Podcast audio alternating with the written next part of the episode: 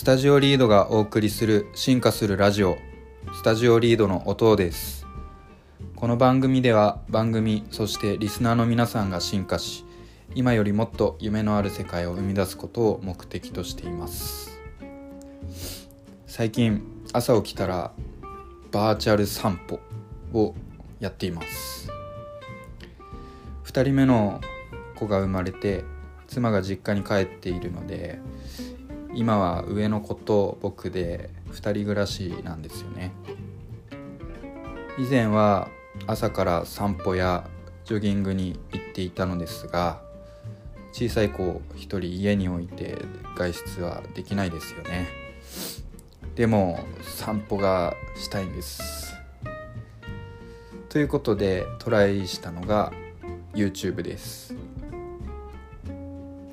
YouTube で散歩と検索してみました。すると国内国外で散歩や、まあ、街を散策している動画っていうのが結構出てきました。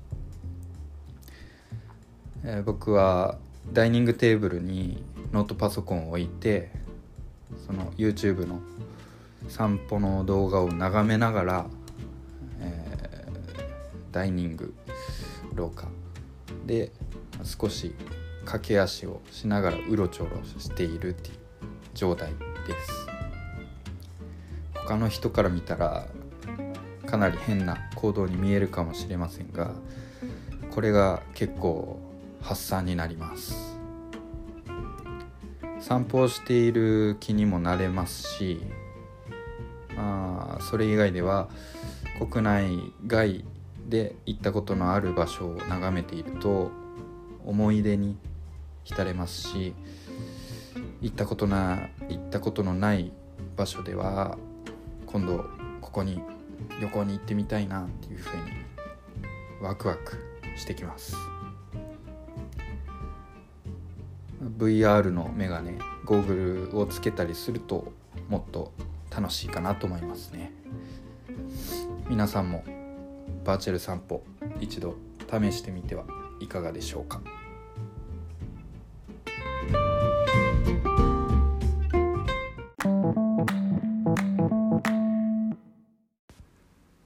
はい、それでは本編に行きましょう。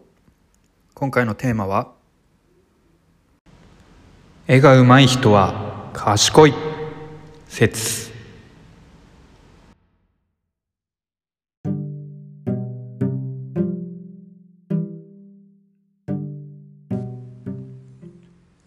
先日漫画の話をしましたが、最近絵やイラストの模写の勉強を始めました。なぜ模写の勉強を始めたのかというと、絵を描く人っていくつかの能力が高いからうまく絵を描くことができると思うんですよね。そのとある能力を高めていきたいと思ったので、模写を始めることにしました。どんな能力なのかというと、一つ観察力、見る力ですね。二つ目、分析力、原因や要因を明らかにする力。三つ目、問題解決力。一つずつ詳しくお話ししていきますね。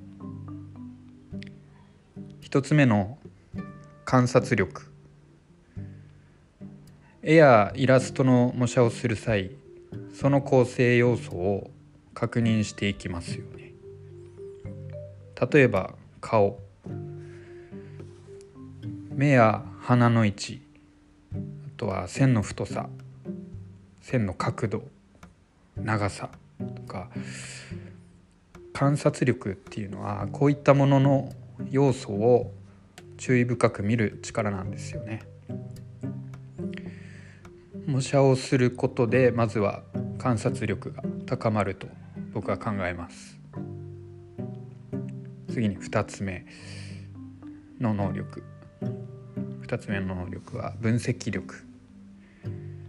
例えば楽しそうな印象の絵を模写する際、どの要素が楽しそうに見えるのか、その要素の状態はどうなっているのかというのを明らかにしていきます。なので模写をすることで分析力も高まると考えています。最後みっつめの能力、問題解決力。模写した自分の絵と見本を見比べてみると、まあ、違いがありますよね。先ほどお話しした観察と分析を通して、それじゃあ見本に近づけるためにこうやってみようという解決策を見出していくわけです。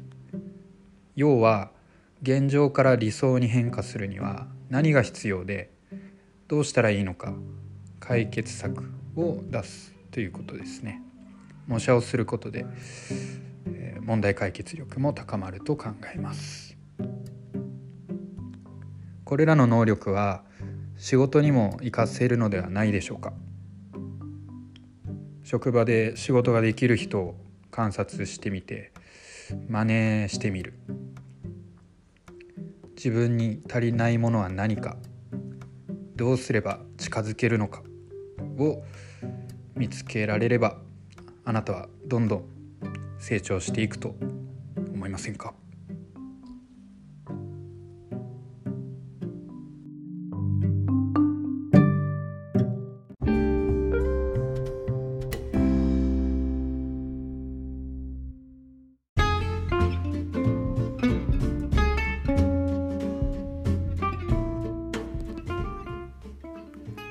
はい、絵が上手い人は賢い説、いかがでしたでしょうか。僕はみっつの能力を高めたいので模写の勉強を始めました。いち観察力、に分析力、さん問題解決力ですね。あなたはこの説に対してどう考え行動していきますか？番組では生まれてきた説へのあなたのご意見ご感想を募集しております。概要欄のアドレスまでどしどしお送りください。いただいたお便りは番組での紹介の有無にかかわらずすべて拝見させていただき、番組の進化に役立たせていただきます。ご清聴いただきありがとうございました。音でした。